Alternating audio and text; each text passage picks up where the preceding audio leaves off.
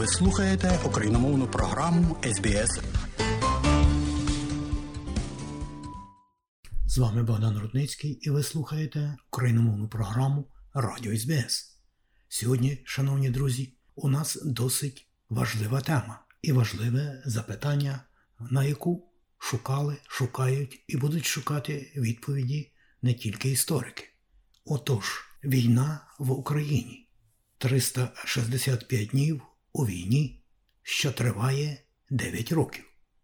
Отже, якою ж була і є ціна свободи?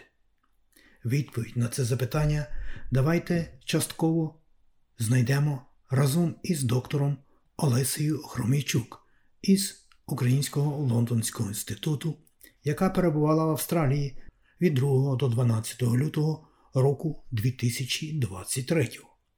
Наша українська гостя провела важливі і актуальні дискусії, зустрічі, інтерв'ю для засобів медії у нашій країні. Серед надто важливих, думаю, на п'ятому континенті були виступи Австралійському національному університеті в Канбері, Сіднейському та Мельбурнських університетах. Було, звичайно, і ще кілька таких важливих зустрічей. А ось наприкінці, тобто передостанній день перебування в Австралії, доктор Олеся Хромічук прийшла на громадську зустріч до Українського народного дому в Есендоні. Саме і там і відбулася мова на тему свободи, на тему війни, і, звичайно, торкалася цього дня наша гостя і багатьох інших запитань і тем, і багатьох інших тем які пов'язані зі свободою і війною, з патріотизмом і боротьбою за визволення рідних земель. Отже, Мельбурнську зустріч в Есендоні відкрила голова управи української громади Вікторії пані Тетяна Захаряк, яка і привітала гостю. Слава Україні! Слава! Дорога Олесю! Приємно, що вітаю тебе Вікторії дякую тобі за твою відданість за українську справу. Також дякую всім за вашу присутність і передаю професору Маркові Павлишину мікрофон, щоб він нас представив. Пані Тетяна Захаряк запросила до слова професора Марка Павлишина, якого давайте послухаємо разом. Тетяна Захаряк, шановні пані панове, ем, Дозвольте привітати вас на цьому вечорі зустрічі з нашою достойною гостею, доктором Олесею Кромичу. Це вітання я виголошую від імені професорки Наталі Чабан е, з Кентерберійського університету в Новій Зеландії.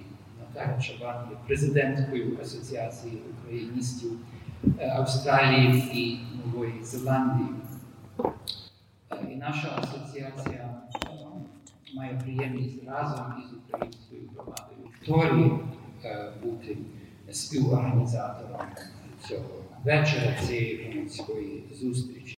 Також привітати професора Марка Еделя, професора історії та заступника декана гуманітарних наук Мельбурнського університету, з яким українська громада Вікторії тісно співпрацює, щоб створити для вченого україніста в тому ж Мельбурнському університеті. Ми будемо часто бачитися із професором Марком, так що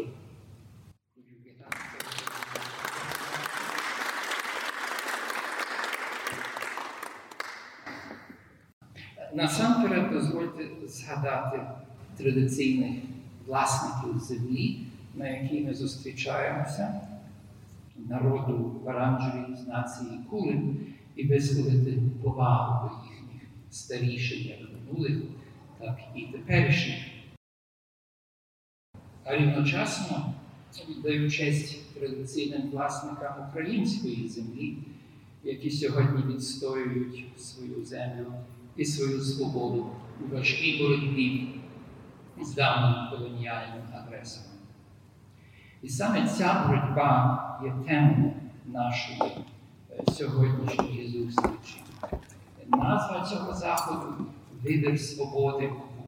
До нас промовлятиме доктор Олеся Хромейчук, директорка Українського інституту в Лондоні, який афілійований із Українським католицьким університетом. Інститут має е, за мету поглиблювати і поширювати знання про Україну е, у Великобританії. І цю функцію інститут виконує надзвичайно інтенсивно і з великим успіхом, зокрема з часу повномасштабного вторгнення. І у великій мірі цей успіх завдячуємо зусиллям директорки інституту пані Олесі. Доктор Олеся за науковою дисципліною історикиня. Вона здобула ступінь доктора в університеті колегія Лондон, College London 2011 року. Викладала в Кембриджському університеті, в університеті Східної Англії е, і в школі слов'янських та східноєвропейських досліджень того ж King's College London. Доктор Олеся Хромичук також автор монографічного дослідження про дивізію Галичина та багатьох наукових статей, зокрема про жінок у військових формаціях під час Другої світової війни та війни 2014 року. Олеся відома своїми публіцистичними виступами на захист України в таких авторитетних виданнях, як New York Review of Books, New Statesman, New York Times, Der Spiegel і Los Angeles Review of Books. Кожен вчений може позеленіти від цього списку місць публікацій. Олеся Хромейчук теж письменниця, і передовсім у цій ролі вона виступить перед нами сьогодні. Вона поділиться у своєму виступі уривками в українському перекладі з її книжки спогаду The Death of a Soldier Told by His Sister Смерть солдата словами його сестри, яка вийшла минулого року у видавництві Аршет. При кінці вечора можна буде довідатися, як придбати цю книжку. Після читання пані Олеся ласкаво погодилася відповідати на питання і взяти участь у дискусії. And I should say that while the evening in principle is conducted in Ukrainian, questions and discussion can be either in Ukrainian or in English. І в кінці, перед дати слово пані Олесі, я повинен відзначити, що і подорож до Австралії це результат ініціативи посла України в Австралії, достойного Василя Мирошниченка, і що головним організатором подорожі є доктор Ольга Бойчак із Сиднейського університету, а головним спонсором фундація українознавчих студій Австралії. А тепер я прошу до слова доктора Олесю Хромичу.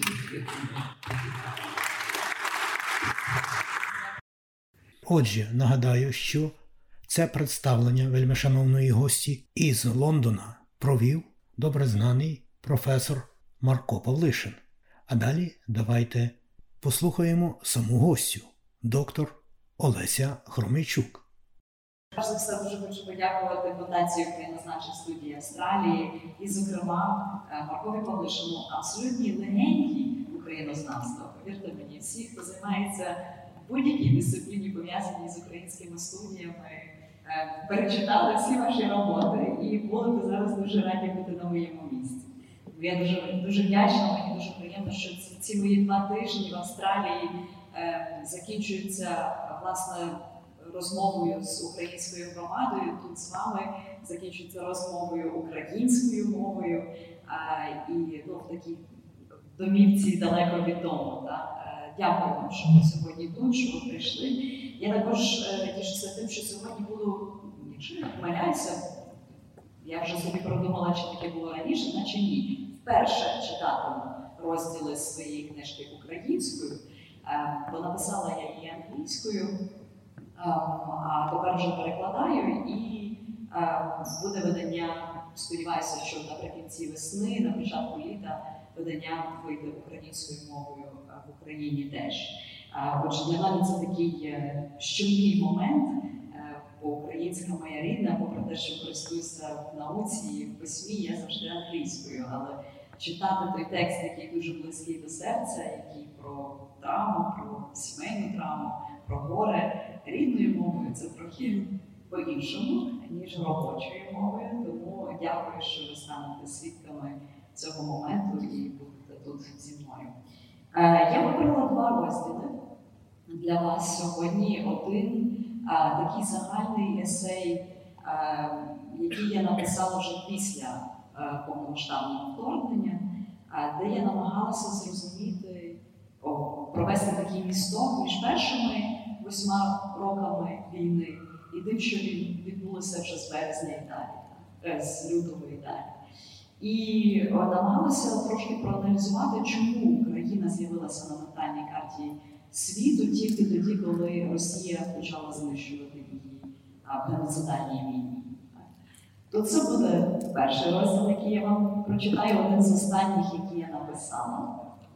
А другим розділом я прочитаю один з перших, які я написала. Власне, перший, який я написала, він буде дуже іншого характеру, він буде дуже особистий. Я пару декілька слів скажу вам, коли почну його читати. Отже, для тих, хто не знає, книжка, е, книжка, яку я написала, здебільшого про мою власну історію, про історію мого брата Володі, е, який пішов добровольцем е, в Українські Збройні Сили в 15 році.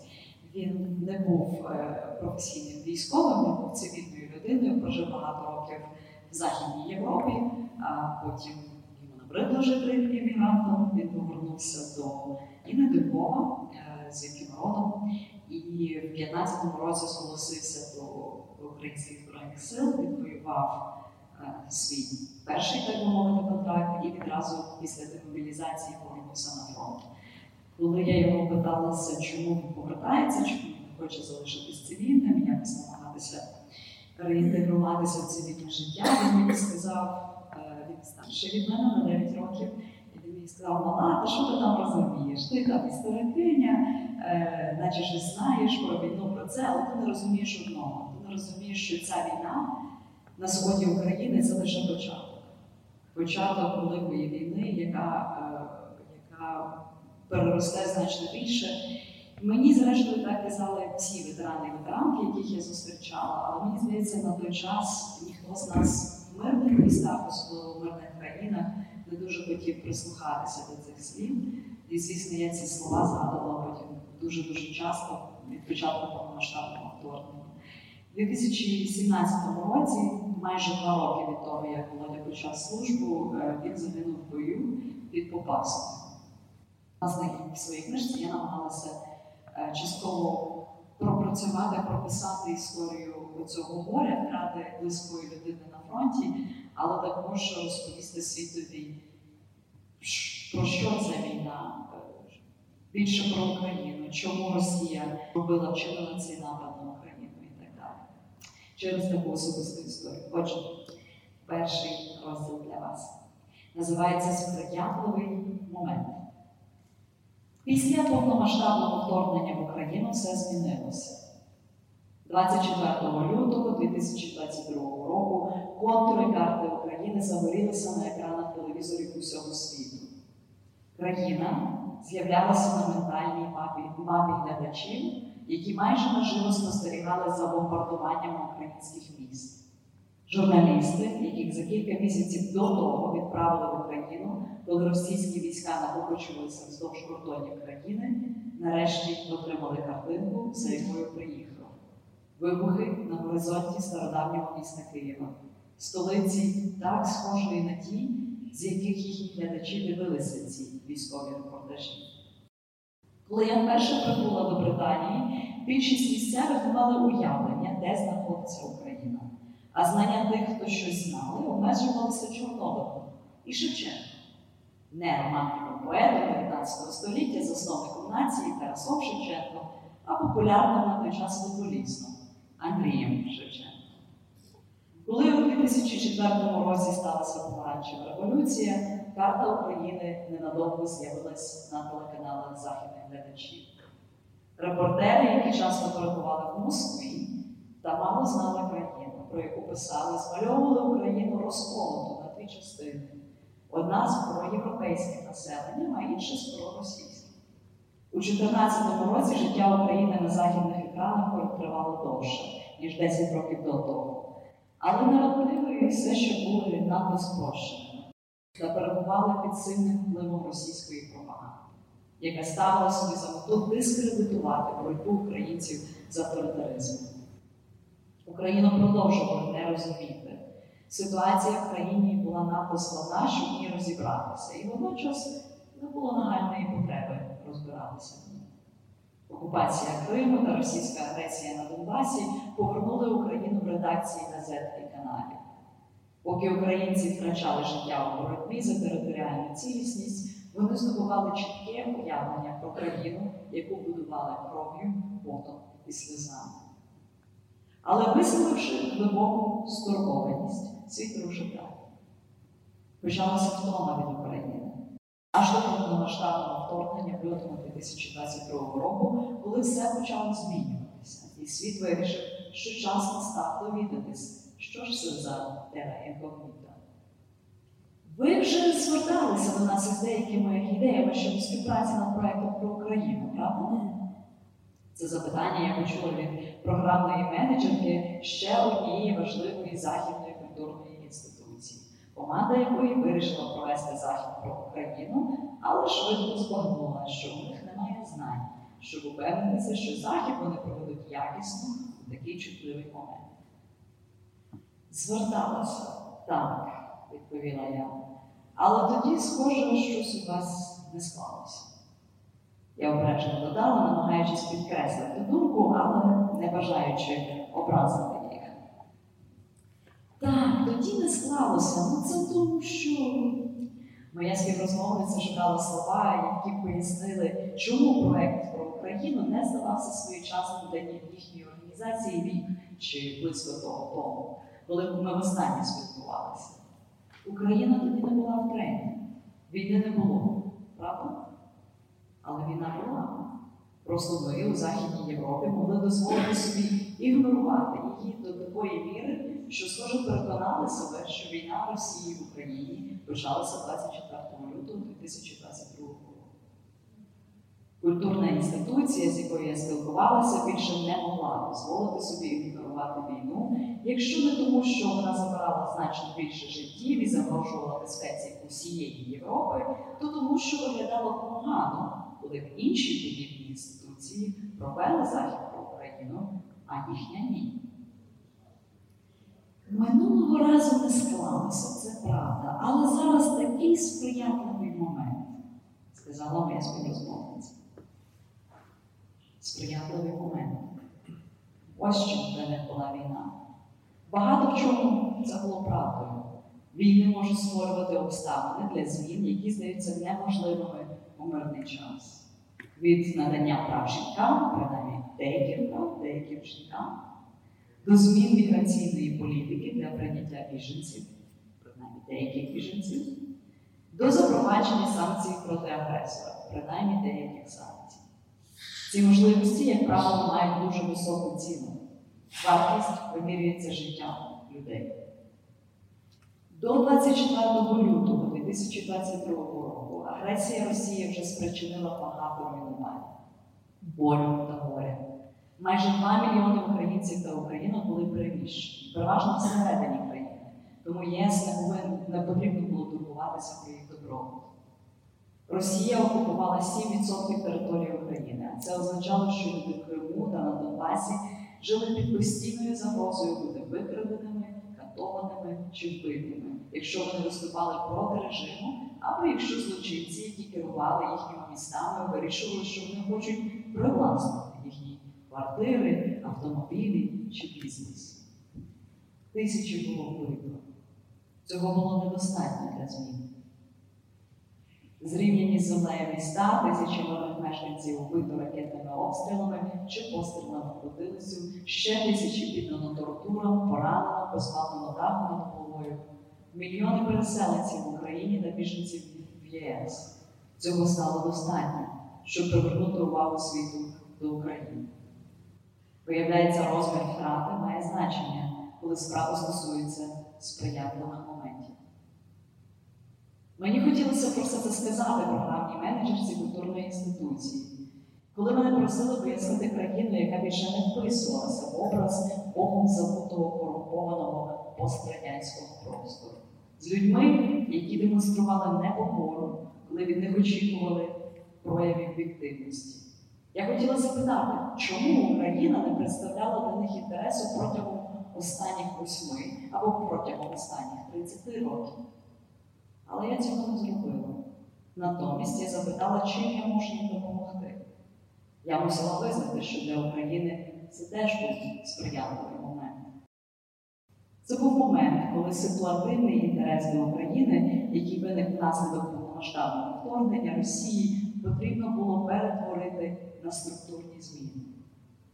Ці зміни були потрібні не лише для того, щоб нарешті пізнати Україну такою, якою вона була насправді, а не такою, якою її представляла була Росія, але для того, щоб зрозуміти виклики, які агресія Росії поставила перед світом. Це була нагода для решти демократичного світу поставити питання, на яке давали відповідь в Україні.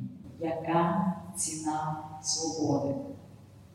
Це був момент, коли, продемонструвавши світові свою стійкість, самодостатність і колективну силу, Україна мусила перестати бути об'єктом зверхніх лекцій і стати суб'єктом з досвідом, який мав екзистенційну цінність у всьому світі.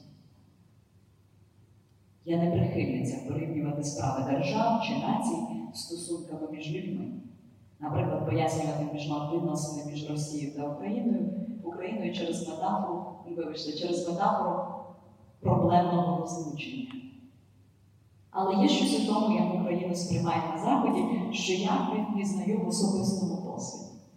Будучи іммігранткою і жінкою, мені було непросто змусити когось почути мій голос. Іноді буквально мати сміливість підняти руку та поставити запитання під час дискусії, коли всі інші підняті руки належали старшим чоловікам. Говорити з достатньою впевненістю, щоб люди прислухались не до мого акценту, невдало намагаючись розмістити його на своїх ментальних мапах, а до сенсу моїх слів. Пробивати стіну невігластва, завуальованого як знання. Довший час я відчувала те, що один з моїх друзів-науковців назвав епістемічною недовірою. Посилаючись на той самий досвід, інша подруга назвала тих із нас, хто піднімали тривогу про війну, але не були почутими сучасними касандрами. Тобто ми володіли знаннями, які були життєво необхідними, але не важливими. Коли двері, які раніше були зачинені, почали відкриватися, і люди, які не думали до цього часу про Україну, почали влаштовувати ток-шоу, писати статті, курувати виставки про країну, вони почали шукати український голос, який міг би пояснити їм все від Володимира Великого до Володимира Зеленського, бажано за 5 хвилин і бажано доступний спосіб. Однак, отримавши голос, я все одно відчувала себе людиною, від якої очікують, що вона поділиться місцевими знаннями. Наприклад, пояснить, як правильно вимовляти незрозуміле поєднання приголосних назв такого міста, як Запоріжжя. Або особою, яка могла говорити емоційно і пристрасно перед тим, як справжніх коментаторів буде залучено для об'єктивного обговорення тих самих питань. Хоча мене запрошували брати участь у розмові, мене не запрошували керувати нею. Знайома епістемічна недовіра перетворювалася на епістемічну експлуатацію. Мені знадобився деякий час, щоб вирішити, що це сприятливий момент не лише для того, щоб заповнити величезну прогалину в знаннях про Україну, але й для того, щоб сформулювати запитання, які мені ставили втримувати увагу на Україні, коли дискусія поверталася до Росії, пропагувати українську антиімперську літературу тим, хто оплакував деколонізацію Пушкіна, Толстого та Достоєвського. Не лише заохочувати епістемічну довіру до України, а й розкривати епістемічну цінність досвіду країни та її народу, країни, яка здивувала світ. Міжнародна спільнота дала їй три дні, перш ніж вона піддасться російській агресії. Натомість ми стали свідками безпрецедентної стійкості держави та вражаючого опору народу. Для цього народу рядки Шевченка, поета, не футболіста, не були запорошеними словами, які раз на рік витягують шухляди, щоб пафосно декламувати їх пам'ятникам. З 19 століття, коли їх було написано, вони слугували закладом до дії. У 2014 році, коли крізь барикади на Майдані визирав портрет Шевченка в креативному вбранні протестувальника, вони нагадували, що боротьба була справедлива.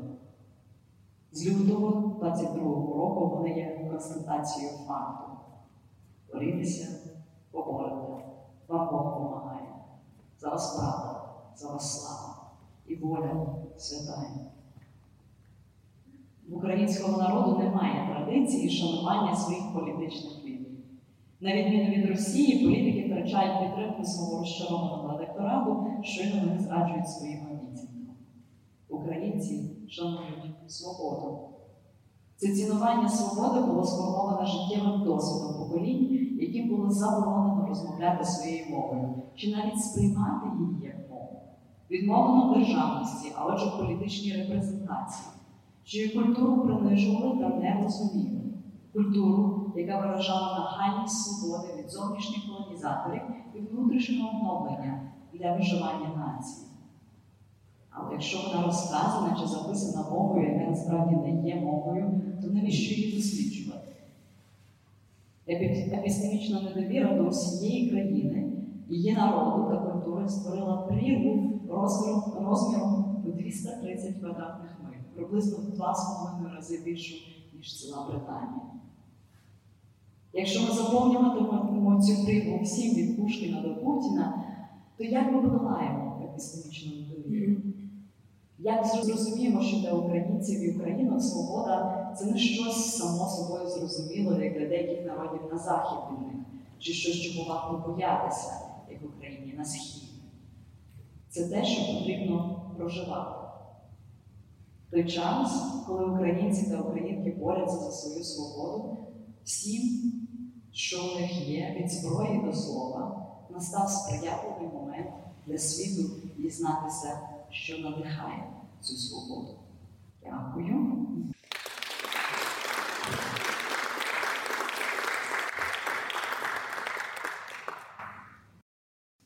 З різних причин, частково з професійних причин. Я історикиня і займалася питанням війни спочатку Другої світової, потім почала писати про вже російську війну в Україні. Люди знали, як мені наукове середовище, знали мене через мої роботи. Мені дуже не хотілося бути такою, знаєте, для них просто сестрою загиблого солдата. Я хвилювалася, що це вплине на їхню думку про мене як науковиці. Ті люди, які знали е, про мою особисту трагедію, і коли е, на дискусіях е, наукових було згадано, згадані скажімо, родини загиблих солдатів, вони так оглядалися завжди. Та, і мене це насторожувало, я не хотіла, щоб люди про це знали, говорили. Але пройшов час, коли я просто вже не могла більше не говорити, не пропрацьовувати ці думки. Десь, може, 6 місяців після того, як загинув мій брат. А так як у мене в Лондоні є маленька театральна компанія, своя команда, трупа, то я вирішила почати писати різні скетчі просто вдома для себе. І почала ці скетчі приносити на репетиції в нашу трупу, просто дивитися, як працює цей текст, що з ним можна зробити. І з того тексту виросла документальна вистава, називається вона Все, що залишилось. Ми її грали кілька років, повезли Британію. А вже після цієї документальної вистави я почала писати манускрипт книги. Такі були поступові кроки до того, щоб говорити публічно про цю історію. І, власне, найперший скетч, який я написала, і який принесла на свою, до своїх друзів акторів акторів на репетицію, це оцей, який я вам сьогодні читатиму. Він складається з двох частин. Частина перша частина Берці. Частина перша. Кілька місяців поспіль моя Фейсбук-сторінка рекламувала сайти знайомств, одяг для вихідних, театральні вистави і терці 41-го розміру. Фейсбук, очевидно, думав, що я одиночка жінка репродуктивного віку, яке захоплюється театром і військовим одягом. А також, що у мене досить великий розмір взуття. Я не дивувалася з Фейсбук, я провела чимало днів на вебсайтах, де продають військовий надлишок, полюючи за парою перців. Згідно з проханням мого брата, я відчайдушно шукала пару, яка була легкою, водонепроникною, чорного кольору та 41-го розміру. Я швидко зрозуміла, що сайти військового надлишку є сайтами, де продають саме надлишки. Це означало, що найпопулярніші розміри, включно з 41-м, було годі знайти. Я розглядала поліцейське взуття як потенційний варіант, тому що воно було легеньке. Я могла знайти пару потрібного розміру і кольору. Але поліцейські черевики не були водонепроникними. Потім я знайшла пару перців, які були водонепроникними, чорними та 41-го розміру, але вони були важкими. Бігаючи полями українського чорнозему, бракує лише черевиків, які важать тому, що до того, як на них наліпиться життя. Через тиждень, переглянувши десятки сайтів і сотні пар перців на екрані свого ноутбука і не знайшовши потрібних, я почала відчувати вічний. Щодня я переглядала основні сайти, щоб перевірити, чи на них не з'явилися нові перці. Але гарно. І раптом воно. Перед очима засяяла пара Cortex Pro Open Boots британської армії. Я не могла повірити своїм очам. Вони були водами проникнутими, чорними, трошки важкими, ніж хотілося б, але головне, вони були 41-го розміру. Але чекайте, що це? На етикетці зазначено, що це розмір 41-й середній.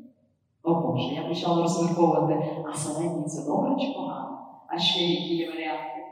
Я не хотіла думати, що, можливо, прийдеться відмовитися від цієї пари і продовжувати пошуки. На щастя, інших варіантів не було. І я вирішила, що середній краще, ніж маленький чи великий. І купила цю пару. Особливим бонусом стало те, що ці версії не були попередньо вживаними, як більшість пар, які я дивилась. Вони були абсолютно новими. Я була дуже щаслива. Мій брат на новесеньку пару справжніх військових черевиків на заздрість всієї роти, чи може навіть всього батальйону, бо більше ніхто не буде таких класних перців. Моє замовлення прибуло досить швидко. Я втішилася, що черевики виявилися не дуже важкими. Я протерла їх легенько швабкою, погладила їх і прошепотіла їм удачі. А тоді поклала їх назад у коробку для взуття, а коробку в торбу, яка ж містила повну армійську форму, кілька кепок, шкарпетки для військового взуття, тактичні сорочки, костюм від дощу, куртку, штани від шолому, півачний мішок для спальника, водонепроникну накидку, деякий інший військовий одяг, а також медичні препарати, зокрема пакетики селусу, які зупиняють сильні кровотечі, таблетки для очищення води, а ще кілька пакетів сухарчів, кілька шоколадок та британських вівсяних тістечок. Тобто, це те, чим армія не забезпечувала солдатів. Ще там був mp3 плеєр з моєю улюбленою музикою. Мене про це не просили. Я поклала його туди за власною ініціативою. Моя мама додала ще кілька хрестиків на шкіряних мотузках. Може, їм їх роздасть друзям і залишити їх для себе, сказала вона. Окрім перців, які стали справжньою коркою в дубі. Решту словного не було надто важко знайти. Мій друг Оля склав список необхідних речей і компаній, які їх виготовляють. Інші друзі, які вже тривалий час займалися волонтерством, порадили веб-сайти, де я могла все це придбати. Отож, процес закупівлі військового спорядження був надливо простий. Лише одна річ зі списку уникла мене. Я сподівалася придбати бронежилет, але це завдання виявилось для мене надто важким. Бронежилети не так легко знайти онлайн. І все ж, дивлячись на велику торбу кольору хакі, що стояла хакі, що стояла переді мною, я почувалася досить гордою за те, що спромоглась виконати власну військову місію. дістала всі необхідні речі, які допоможуть моєму братові бути сухим і у безпеці. Ми з мамою принесли торбу водієві Гусика, який мав відвезти її в Україну та передати моєму другу Колі Львові.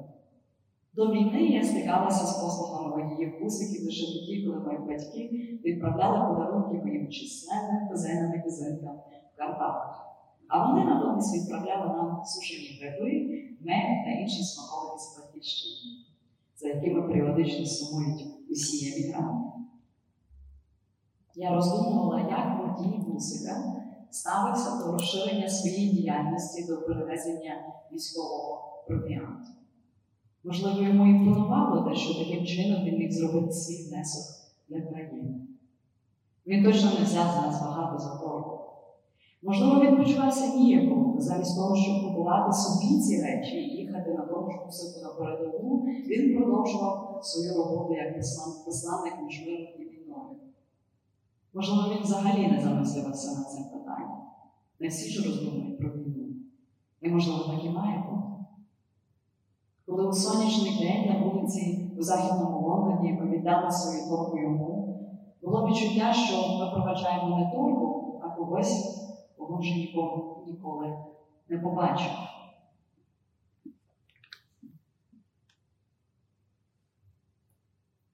Торба, що лежала на підлозі на кухні в квартирі її подруги Маші в Києві, була тією самою, яку я спакувала на підлозі на власній кухні, на, на підлозі у власній кухні майже два роки тому в Лондоні. Я не пізнала багато речей. Форма була не британської армії, яку я купувала, а виготовлена з якогось тонкого пластикового матеріалу. Деякі з з моїх покупок, але вони більше не пахли складом, як це було, коли їх отримала поштою. Тепер вони пахли землею і вологою. У Торі був підшоломник, той самий, який я купувала. Лише тепер у ньому була дірка і декілька коричневих плям. Кілька шкіряних хрестиків все ще були у торбі. Можливо, він не роздав їх своїм друзям. Або, можливо, вони вирішили, що якщо бронежилети не зможуть їх захистити, то вже нічого не зможуть. У невеликій кишенці були презервативи. Побачивши їх, я подумала, блін, треба ж було подумати про презервативи, коли я купувала того ще два роки тому. Торбі був мобільний телефон. Він не був заблокований, не мав пароля. Я не знала, чи мені відкривати повідомлення, переглядати фото і відео. Вони не належали мені. Я думала, що вони можуть мені щось розповісти. Я шукала підказки про його життя на фронті. Я хотіла подивитися, чи він зберіг повідомлення, які я йому надсилала. Але я знала, що йому не сподобалося, якби я заглядала до його телефону без його дозволу, коли він був живий. То чому я не повинна потребувати дозволу тепер, коли він помер? Зрештою, я вирішила, що не поглянути в телефон. Спокуса була надто сильною, щоб протистояти. Я взяла його з кухонного столу, де він заряджався, і помітила, що тепер телефон запитує у мене пароль. Я не могла зрозуміти, як так сталося. Лише годину тому, коли я вімкнула, коли я вімкнула телефон, пароль був не потрібен. У цьому було щось моторошне. Я знову поклала телефон і вимкнула його. Однак трохи пізніше моя цікавість перемогла, і я знову вимкнула телефон. Пароль знову був не потрібен.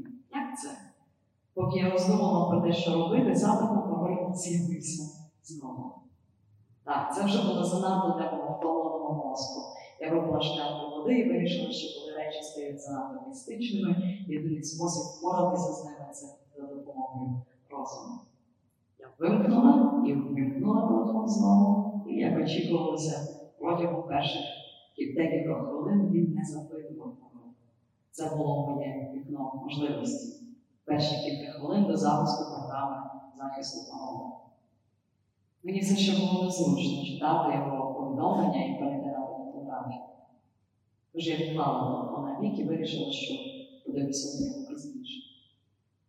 Ще там була папка з документами, коротка автобіографія, деякі військові документи, лист, талонів на право одержання ветеранами війни проїзних квитків, більшість з них не використані. Список найближчих родичів, кілька школярських малюнків, сонечка і весело, намальованих для солдатів. Ще в торбі була книга, в якій бракувало сторінок. Якась дивна фантастика. Напевно, дивна фантастика це те, що потрібно, коли дивної реальності стає забагато. Аж ось я натрапила на них. Gore-Tex про Goods британської армії 41-го розміру. Вони були ще дуже доброму стані, хоча вже не абсолютно. Мабуть, тепер їх можна було віднести до категорії попередніх жінок. На них було багато землі, родючого легкого українського чорнознання. Я віднесла їх до коридору квартири, що належала поверхні наші. Підлога коридору була вкрита взуттям. Деякі пари кольорові, чисті, нові. Пара, яку я тримала на колінах, різко відрізнялася від усіх інших. Серед цивільного взуття берці виглядали як з іншої планети. Я заплакала вперше, коли отримала форму від. Мої сльози текли щоками і капали на взуття. Я взяла шматку і почала чистити берці. Легенько, так як вдома, коли отримала їх пошту. Спочатку я обтерла з підошви землю, потім почистила решту одного черевика, а тоді другого. А потім потерла щіткою, щоб не дати їм трохи близько. Я погладила їх так само, як пару тому, і прошепотіла їм. Удачі! Тепер грійте когось іншого.